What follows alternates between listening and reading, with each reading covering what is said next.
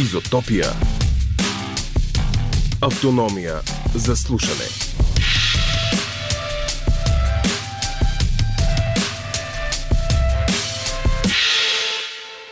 Предстои да преживеем изкуството с увреждания, за да се докоснем до свръхчовешкото.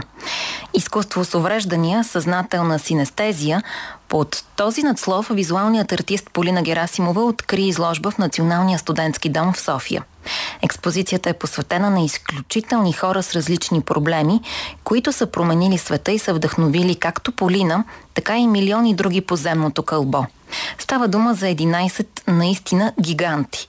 Писателката Хелън Келър, композитора Бетовен, художниците Фрида Кало, Яо Икосама, Иван Гог, създателя на азбуката за незрящи Луи Брайл, музикантите Рей Чарлз и Стиви Уондър, астрофизика Стивен Хокинг, спортистите Бетани Хамилтън и Ерик Вайхенмайер – Съдбата им е представена с неонови портрети, които можем да видим, но и да прочетем. Има и четири стаи за така наречените Brain Games, в които ще откриете предизвикателства не само за ума, но и за душата. За да се случи всичко това в ефир, ето с кого влизаме в първата тъмна стая. Аз се казвам Яна и се радвам, че помагам на това нещо тази вечер. Чудесно е. А ето какво ще правим тук. Принципът е много лесен. Така. Въпросът е, че на човек му трябва време, за да свикне с усещането на точките по пръстите, за да може лесно да го разчиташ. Преди малко тук беше една дама, която е учила в училище за слепи и ги разчете за части от секундата, дори през плъта. Аз трябваше да си пъхна ръката вътре в плъта и ми отне нещо като 10 минути, докато разчита думичката Ах, която е е общо взето съчетание от около 4 точки. Но пред е, нас азбуката? има в момента българската азбука да. и под всяка буквичка имаме изображение на колко точки отговаря всяка буквичка и как са разположени тези точки. Те са като едни парченца домино. Има активни точки, които са като пъпчета отгоре ага. и такива, които не са активни като пъпчета и са равни. Съответно, когато човек си плъзне пръста по точките, които са във всяко едно ръкавче, трябва да се опита да разпознае на коя буква отговарят тези точки и да прочете едни четири думички, които са скрити в тези ръкави. Мога да гледам все пак като пищов. Идеята е тази. Ние сме сложили. Да... Легендата е сложена, за да, да можеш да се опиташ, докосвайки пъпчетата на буквите, да разпознаеш на коя буква отговарят пъпчетата, така че да можеш да прочетеш думичките. Я да пробваме сега. Хайде, бих ти така. препоръчала да започнеш от второто. Това е най-кратката и най-лесна е думичка. Тъмно. Не е съвсем напълно да, защото но си е тъмно. целта на цялото нещо е да се пренесем в света на слепите хора, които не виждат, да си представим, че сме на тяхно място и да можем да усетим как четат те. Пъха. Сега си пъхаш ръчичката ето тук в това ръкавче и трябва да усетиш гърпавини. В този ръкав има две буквички, които трябва да се опиташ да разпознаеш. Сега опипвайки внимателно и наблюдавайки легендата, първата буквичка, която опипваш, коя е? Мисля, че има една точка само. Така, и като значи, легендата, според теб, точно само така. Да опитаме и втората буква. Да, втората има три, обаче как са разположени. Втората да е Х. Да, ето това е А. Ах, Ема аз имах да подсказка. Да, искам с една без подсказка. Тази е по-сложна, по-дълга. Единствената подсказка, която ще ти дам, че това са две думички.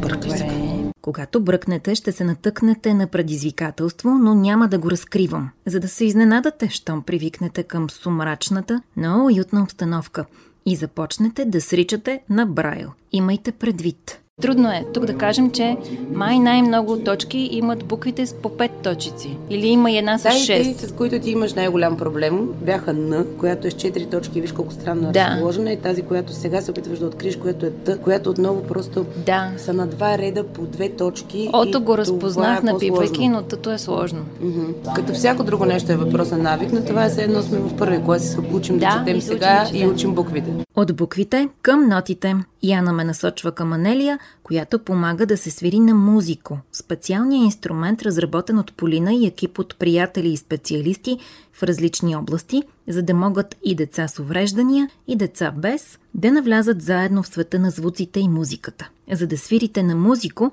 сядате от двете му страни на удобни цветни възглавници. Почти ви гледат. След като сте се ориентирали в Брайловата азбука, лесно ще разберете, че нотите са изписани с точки – Освен това, на всяка отговаря различен цвят и сензор. Хайде да разкажем какво виждаме, защото по радиото имаме едно сетиво по принцип по-малко. Аз виждам поне едни много красиви светещи в различни цветове пръчки. 12 музикални пръчки, да. така да ги наречем, като всяка от тях е обозначена със съответната нота, която може да се докосне от детето и ако то не вижда изобщо, с лявата си ръка хваща, за да знае коя нота държи, а отгоре пуска ръката си на разстояние, без да я докосва, само че ето тук долу имаме превключвател. Да. С него, като го изключа, това беше ритъм, който слушахме до сега и този ритъм показва и светлини. Ако детето, например, не чува, то ще се ориентира по светлините, за да разбере какъв е ритъм, който прави. Ето го. На пияно ли свириш? Сега в момента да, ето го. Това е бутона за пияно. Ако детето вижда, но не чува, си натиска П и знае, че това е пияно. А ако иска ето така само да го вижда с светлината, да е маркирано, за да знае на какво е в момента. Да. В момента е на пияно, си избира съответния тон. Ето. Ага. Мога ли да те попитам дали по принцип свириш на музикален инструмент? Любител съм. От много години не съм свирила на нищо, но съм работила малко в радио. А, чудесно. така че музиката е за мен добър приятел. Ето имаме втори клавиш, да. който е за барабани. Супер. Ако натиснем него, това а, е само маркер светлинен. Ето ги. Да се чува по-добре. и може да посвириш на барабани с удоволствие. звуци. А, много е хубаво. Мисля, че на всички ни натиска точно този бутон, който е най-силно свързан с природата. Да. Ритмичния. А ето това е много забавно, което смятам, че на доста дечица, особено на по-малките, би харесал. Ж. Бутона Ж. Животни. И сега сме при животните. Може животински хор.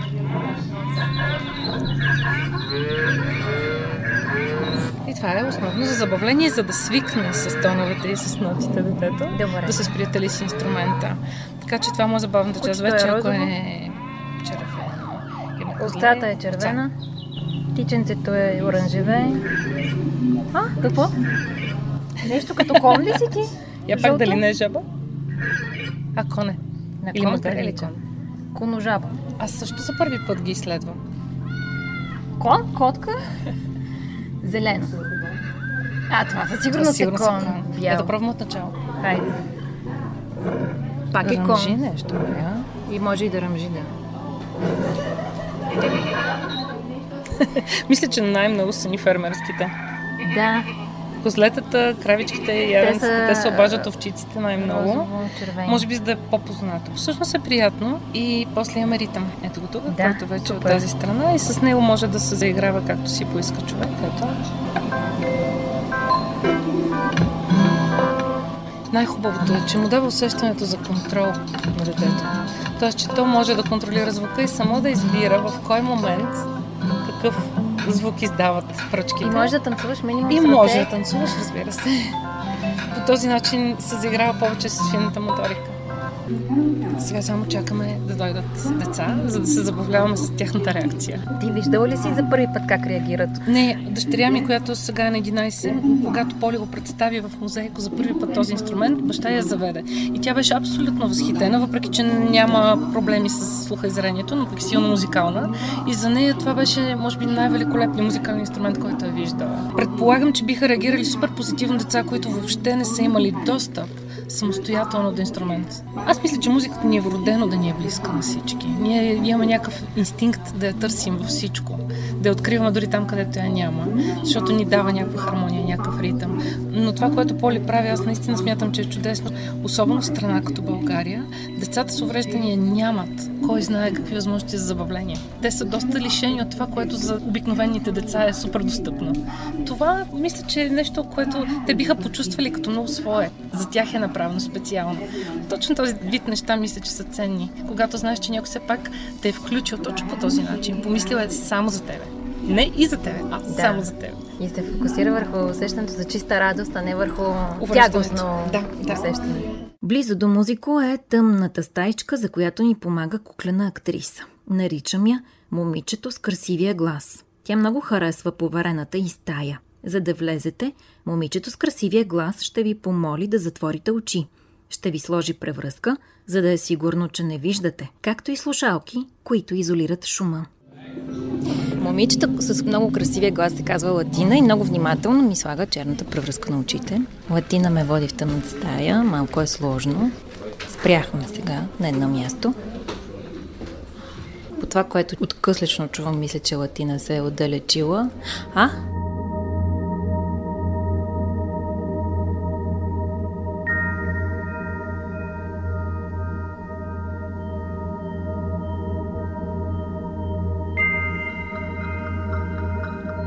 Пуснаха ми музика в слушалките. Ембиент музика е това. В тази тъмна стая е приятно, леко е хладно, но трябва да ви кажа, че въобще не мога да се ориентирам колко е голям. А!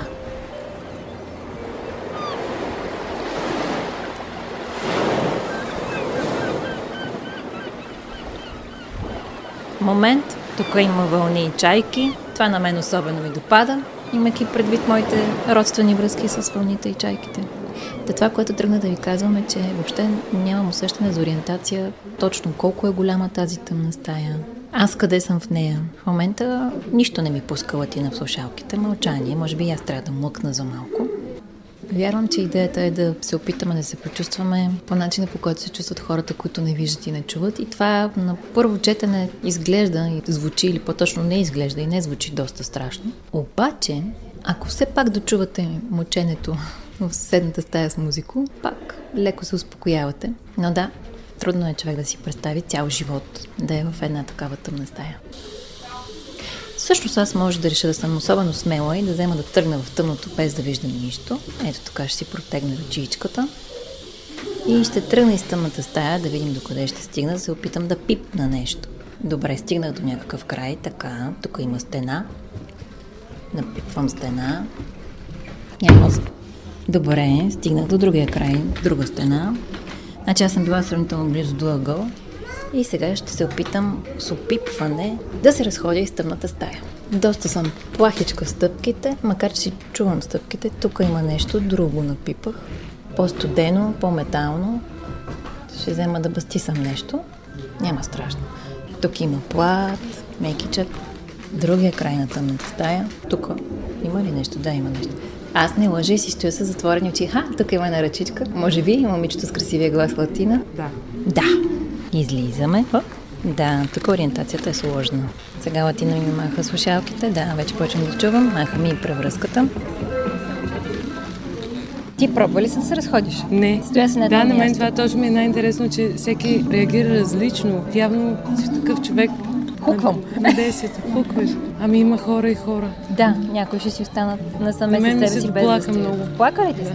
Между другото, той има един текст, който се прожектира. Така ли? Просто някои хора го виждат, други не, защото не всички решават да си отворят очите. Повечето хора потъват в звука. Ако и вие като мен сте потънали в звуците и не сте разбрали, че има текст, но искате да прочетете и осмислите думите за тъмнината и светлината, влезте отново в стаята, която за латина отключва възможността за медитация. Защото ти изключваш много неща. Какво означава автоматична медитация? Ами няма нужда да се настроиш, просто влизаш и си изключен. Сетивата ти са изключени и умът ти се изключва. Тези, които по принцип ползваш. Да, тези най-активните. Другите не могат да се изключват.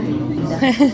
могат да се заглушават само. Да. А сега няма да заглушаваме нищо, а ще се насочим към четвъртата стая, където вече ни очаква Елица и където бях заедно с една от първите посетителки на изложбата – Йоана. Първо обаче слушаме Елица. Имаме един уред музикален, който възпроизвежда три от симфониите на Бетовен. Петата, деветата, както и луната соната. Слагаме слушалките, за да може да чуваме максимално добре. Слагаме си ръката върху уреда, за да усещаме вибрациите през цялото време и слушаме трите сонати, които възпроизвеждат само 20 секунди от всяка една от тях. След това имаме четвърти бутон, който възпроизвежда единствено вибрацията от една от тях и ние трябва да познаем всъщност единствено с сетивността си, коя от симфониите, от която сме чули. всъщност, да. чрез допир. Точно така и по този начин можем да разберем последната симфония на Бетовен, деветата, всъщност как е била написана, тъй като той тогава е бил почти изцяло глух и реално той е усещал само вибрациите, докато е композирал. Под клавишата на пияното ли? Да. С Йоана пробваме да чуваме чрез допир. По радиото можем да ви пуснем кристален запис на произведенията на Бетовен, но чуйте как едно от най-мощните му творения си пробива път в изложбената зала през всички околни звуци, през слушалките върху ушите на непознат човек, през котията върху която слагате ръка, за да докоснете музиката.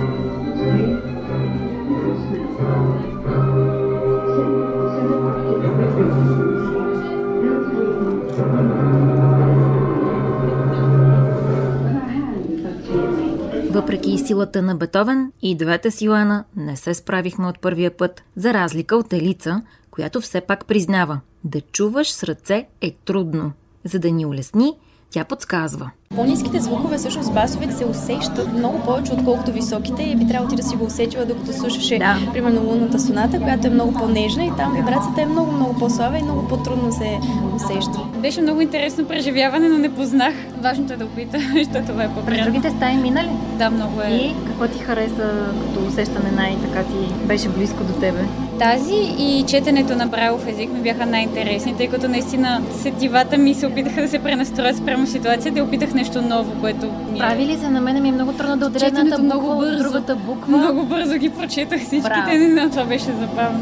А на музико свири ли? Музиката опитал го, да, забавна като идея. Има цветове, много ми беше интересно да си представя как човек, който не може да чува, се ориентира по цветовете за нотите. Ще се съглася с Йоанна, че е интересно и дори впечатляващо да си представяме музиката в цветове, нещо, което се нарича синестезия, както Полина Герасимова ще ни обясни малко по-късно. Нека бъдем честни и поне да се опитаме да си представим цветовете на песента Tell Me No Lies на американския китарист Джейсън Бекър, а го избираме, защото ако посетите изложбата, ще разберете, че Джейсън е в елитната компания на Стивън Хокинг, тъй като само при тях двамата е регистрирано известно забавяне на коварната амиотрофична латерална склероза. Тихите хора имат най-шумните съзнания, казва Хокинг. А какво се крие в съзнанието на Бекър? Може би разочарование, че посреща 1990-та, когато списание Гитар Магазин го обявява за най-добрия млад китарист в света, но вече диагностициран с болестта в края на 89-та. А може би и надежда, защото въпреки нелечимата склероза и парализата, Джейсън продължава да композира. През 96-та губи способността си да говори, но общува с околните и твори чрез очна система, измислена от баща му.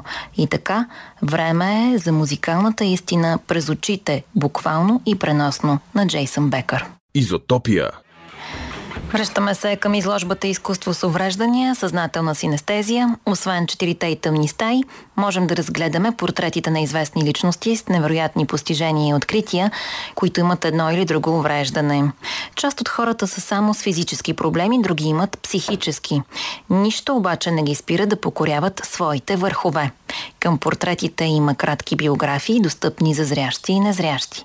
Спирам се пред един, заедно с кого? Съглика. В момента сме при Стивън Хокинг. Да. Прочела си го супер по-бързо от мен. Как отделяте буквите толкова бързо? Това се случва, когато започне Брайло да се въвежда много ранна детска възраст. 4-5 години, когато рецепторите все още са чувствителни. Можеш ли да ми хванеш ръката, ето моята ръка и да ми покажеш каква посока, как четем сега да се придвижим? Чете се отляво надясно. Както пишем. Тук пише, да, точно да. така, това е заглавието. Ето Какво така, пише тук? Тук пише името, Стивън Хокинг. Като в Брайловата азбука отнема един знак повече, защото първите две точки, които виждаш една по друга, това е символа за главна буква. В Брайла няма как да има голяма буква и малка буква. Както когато е цифра, пък има съответно символ за цифрен знак, така наречен. Какъв е този символ? Да не е една Чакай да го намерим не. Ако има някъде година, ще ти кажа, така, автор на революционни теории в областта на космологията, така с... Айде де,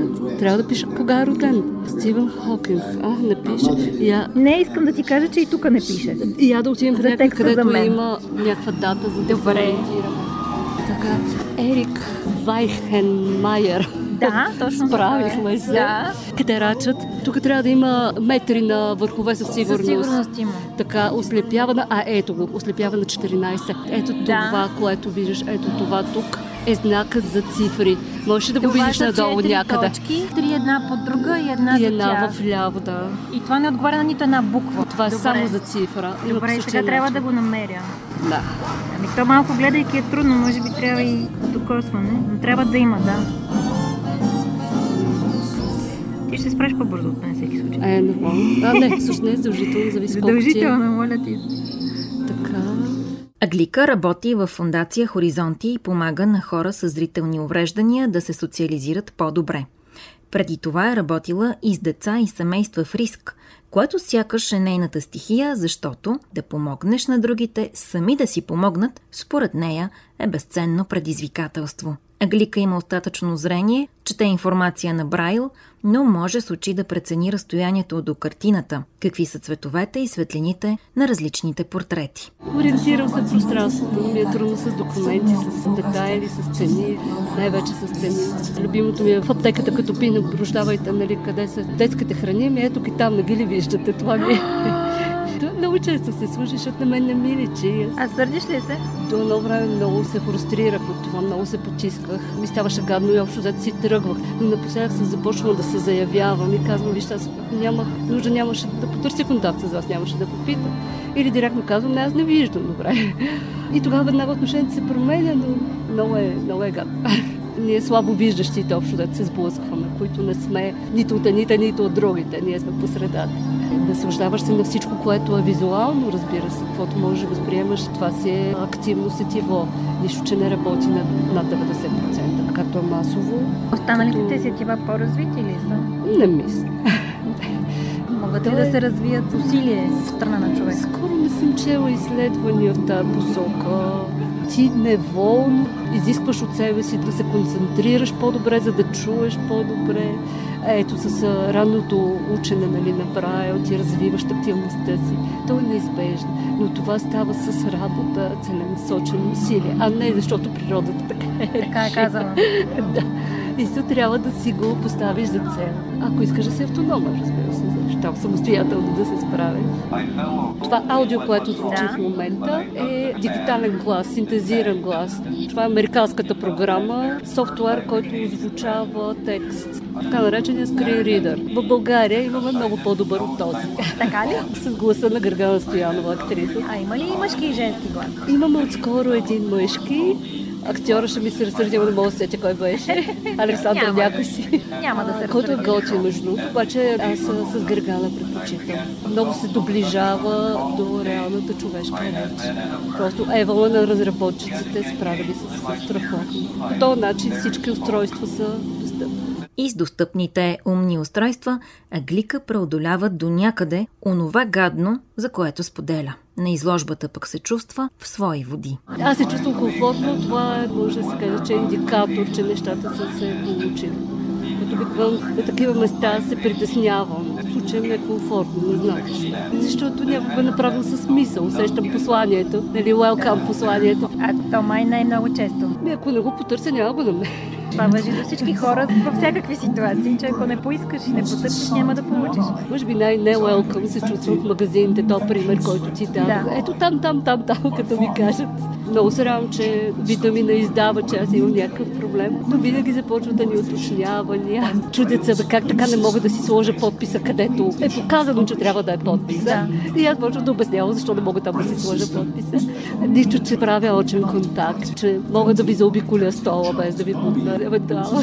Време е да благодаря на Аглика и да я оставя да доразгледа изложбата, а на гостоприемната сцена на ярките неонови светлини и пълния мрак да се качи авторът Полина Герасимова, за да можем на финала да се върнем към генезиса. Цялата идея се роди като исках да превърна за един конкурс една обществена туалетна да адаптирам за хора с увреждания. И се чудих какво мога да направя. Естествено се сетих за бралчите, като пипат по стената могат да четат. Оттам се чудих какво всъщност могат да четат и ми хрумна, че това може да е информация за хора с увреждания, които са постигнали много, защото всички тия, които са тук, те са не са просто хора с увреждания, които са направили нещо, те са най-добрите в това, което правят.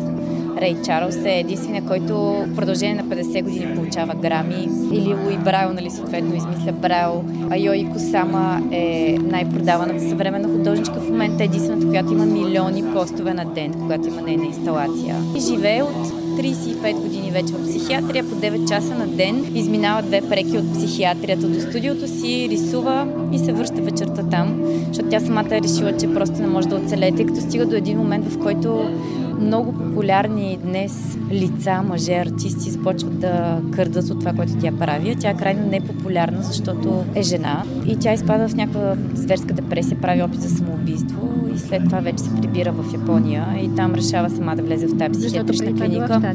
При това е била в Штатите, да, заминава за Нью Йорк, тъй като много иска да се занимава с изкуство, но семейството й не позволява. Всъщност нейните увреждания идват от насилие от страна на майка й, психическо и физическо. И тя още от мъничка има ни много страшни халюцинации които се опитва да ги озапти с слагане на точки върху всяко нещо. Слага точки върху себе си, върху животни, върху масата. Това е със едно точките на Вселената, на малките галактики. Тя така ги вижда, поне така казва. Иначе моята любимка, разбира се, е Бетани Хамилтън, защото аз сърфирам. Защото си сърфирам, да. да. Айде да и, при Бетани. И ми е супер. Но този също е изключително впечатляващ. Ерик Вайсмайер, да. това е човек, който се пуска с каяк в някакви водопади, води, изкачива всички най-високи върхове на всички континенти. Просто е уникален. При него е много интересна историята, защото той, когато ослепява на 14 годишна възраст, смята, че това вече е най-лошото, което може да се случи. Оттам татък се пуска във всяко едно нещо без никакъв страх. И това е катерене, пускане с каяци, скача с парашут сам, което аз не мога да си представя как, как се скачаш, да, и се приземяваш, как усещаш къде е земята. Абсурдно е това. Ти се занимаваш с изкуство и имаш толкова много хора на изкуството, но твоята любимка е сърфистката. Аз винаги съм била на кантар, кое обичам повече. Е, че мога да издържа два месеца само да сърфирам без изкуство, обаче само с изкуство без сърф мога да издържа по-дълго време. много обичам природата, много обичам водата, обаче не мога повече от два месеца без нещо интересно да се случва на съзнанието ми. Защото то, това е изкуството, то е субективно и никой не може да кажеш кое е правилно, кое е грешно, но то те променя по някакъв начин. И много се надявам единственото нещо от всички тия стаечки, които са тук, е последната, която се надявам, че тия 5 секунди, в които си в тъмнина и без звук, може да си някаква точка на пречупване в твоето съзнание. Ти как реагираш, да... като стоиш в собствената си тъмна стаечка с слушалките и с превръзката и не мамиш, не гледаш, не слушаш? Не, не мамя и не гледам, но аз съм подготвен, защото преди това съзнанието ми е запечатало пространството. И много добре знам докъде мога да стигна. А първия път, в който... Първият път, в който пак съм видяла стаята, за съжаление. Иска ми се това да ми се случи на друго място, където не съм била и не знам как изглежда, т.е. да, да пробвам да го преживея това, което се опитвам да предложа на хората тук на изложбата. Добре, хайде един жокер. Да. Ще стоиш на едно място или ще тръгнеш? Със сигурност ще тръгна да видя докъде мога да стигна. И всъщност моята идея беше доста по-авангардна и агресивна, по-скоро, защото си представях, че мога да сложа мек под с препятствия и хората вътре да падат, да стават и да е наистина супер тъмно. Супер? А защо да. не стана? Ами защото не знаеш кой ще влезе вътре и колко ще си навреди. Ще падне. Да. Музико? Музико е нещо, което ме накара да имам смисъл да се будя сутрин. Всички ние се задаваме този въпрос. Защо си тук и защо се събуждаш сутрин? И просто откакто го направих това нещо, някакси вече имам смисъл. То това звучи много егоцентрично. Обаче като го видях как работи реално, изкочиха много неща, сигурно 30%, които не съм подозирала, че мога да работя толкова добре. Като, например, аз не съм знаела за тази стимулация, която правят на глухите деца, чрез ритъм ги учат да говорят, чрез ритъм им преподават предметите в училище. Като те виждат ритмичната светлина, това е нещо, което наистина ги вкарва в тази динамика, която е нужна да можеш да се изразяваш правилно, тъй като те не си чуват гласа. Другото, което много ме въвлече в това, защото аз не съм настоявала да се занимавам с това, то просто ме повлече цялото течение, че ми стана много интересно как те съществуват въобще в света. Примерно не съм си представила, че всеки глух човек може да си сложи слухов апарат, че е имплант и реално да чува. Всъщност това е личен избор, защото операцията специално за имплант е доста сложна и все още рискована. Можеш да получиш главоболие или някакви други увреждания и те предпочитат да си останат в тишина. Някои хора пък толкова са свикнали с тишината и те толкова обичат, че в момента в който си сложат слухово апаратче, това ги разсейва и не искат да живеят в шумен свят. Другото, което четенето на Брайл не съм подозирала, че те пишат наобратно, защото точките са релефни и всъщност ти пишеш от дясно наляво и после обръщаш листа и така може да се прочете. Но четеш от ляво надясно. Да. Честно казвам, гледам да не навлизам чак толкова навътре, защото има хора, които се занимават с това цял живот, имат много повече научни познания и те имат правото да работят с такива хора. Аз гледам да стигна до това арт възприятие и преживяване, и до там да спра. Дори когато представям музико пред различни деца, обикновено има някакъв асистент с мен, който знае как се работи най-добре с тия деца, защото има примерно дете от аутистичния спектър, което е в някакво нервно състояние и ти си представяш, че като си сложиш ръката на рамото му и то ще се почувства по-добре. Не, не винаги е така. Можеш толкова много да го стресираш, не си наясно с последствията. Затова гледам да не участвам в това, а да покажа това, което съм направила и те вече да преценят дали работи. Коя ти е най-сладката грешка по пътя до крайния резултат? Най-симпатично ми беше започването на музико. То се случи, защото имах първо издание на тази изложба и към нея бяха включени 4 workshopа с деца, плюс деца с увреждания. Имаше много различни деца. Имаше едно момченце на 7 годинки, което беше много тежка дислекция и то говореше изключително неразбираемо, но толкова сладко и аз тогава започнах да слушам. Просто се стараех да слушам и да разбирам как обръща думите. Тогава всъщност ми стана най-интересно, защото се оказа, че ако внимаваш, можеш да разбереш за какво става въпрос. Повече хора с увреждания ли искаш да дадат? Повече хора, които най-условно наричаме без увреждания? Или искаш просто заедно да Да, да това, ми, това ми е идеята. Да са заедно, защото това би трябвало да се превърне в някаква добра практика. Тя в никакъв случай не е стартирана от мен. Има много такива изложби по света. Сега тук в България естествено, че сме малко назад, както с всяко нещо. Но тези хора, на които им липства едно от сетивата, те дори надграждат другите сетива. Примерно незрящите, тези, с които аз комуникирам, те са изключително интелигентни хора. Може би точно защото няма това разсейване от всичко останало, което ние получаваме чрез зрението си. И това, че те са такива, не би трябвало да ги ограничава те да не присъстват с нас на някакво място. Истината е, че да направиш една такава изложба е доста скъпо. По-лесно би било да я направя само за приятели и за хора от това общество, да няма никакви адаптации. Ма, според мен има смисъл, аз се забавлявам с цялото това нещо. Имаш ли си любим звук от музико? М- не. Не?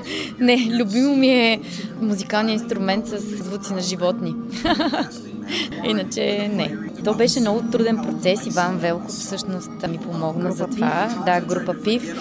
Беше много трудно, докато намерим животни, които отговарят техния звук на съответния тон. И в началото версията беше чува се до на пияно и съответно животно върху него, обаче беше доста объркващо и затова решихме да оставим само забавната част, нали, само животните. А това с сензорите, Димо лека му пръст можеше да свири на теремин, да. който също няма физически контакт. Това е да. много интересен електронен Той е по различен, да, на различен принцип. Да, на различен да. принцип. А тук как се случва? Това са инфраред сензори. Аз започнах да се занимавам с тях по време на пандемията. Просто исках някаква технология още да разуча какво мога да направя с нея. И всъщност бях започнала да правя един друг проект, който един ден преди представенето, половината от интеракцията се оказа, че не работи на открито и останаха само сензорите и се чудих какво направя с тия сензори. И тогава направих този музикален инструмент за децата на къмпинга, на който прекарвам време лятото. Те много се изкефиха и после го носих по тия workshopи с децата покрай този проект. Така видях, че деца с увреждания могат да го използват и започнах да го адаптирам да бъде по-удобен за тях. Тоест ти част от нещата, които научаваш, можеш да ги ползваш и в работата си като виджей. Да, мога. Както и да го мога със сигурност, да. Да. да. То това е най-хубавото, като се занимаваш по принцип с изкуство, каквото и да е, че всеки нов проект изисква много голяма подготовка, в повечето случаи неща, които не си знал преди това. И научаваш доста неща. Това е доста интересно. Да не си в някакъв коловоз, ами да имаш възможност да надграждаш сам себе си. Има ли сетиво, което разучи най... Следвайки и себе си, следвайки всички останали, най... Най-ми е интересна синестезията. Синестезията е нещо, с което се раждаш.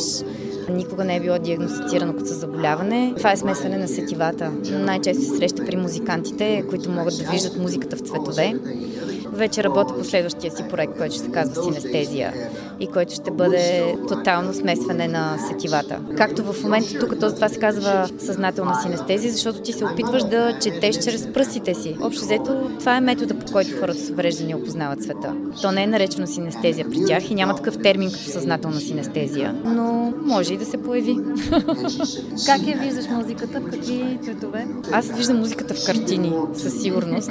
Това ми е любимата част от моята работа, да виджействам. Обожавам да виджействам с група на живо, защото много музиканти са ми приятели, само като ги погледна, знам, че след малко ще започна да импровизира и някакси се едно, че свира с картини. Какъв цвят е удовлетворението на Полина Герасимова? Доскоро беше в тюркуазено зелено, сега е в лилаво.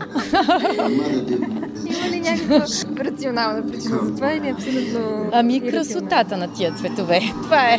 При мен красотата е движещото. Оставих Полина Герасимова между две красиви неонови коти, осветени в любимите и цветове, защото, случайно или не, тя бе застанала точно между зелената и лилавата светлина. Каня ви да се присъедините към нея. Полина ще бъде в студентския дом заедно с произведенията си до 18 май. Изотопия. Територия на свободните и спонтанните. По-кратък от обичайното епизод номер 49 на Изотопия, но след седмица обещаваме още съдържание. В ефир винаги можете да ни откриете всеки четвъртък от 10 вечерта до полунощ по програма Хоризонт. До скоро!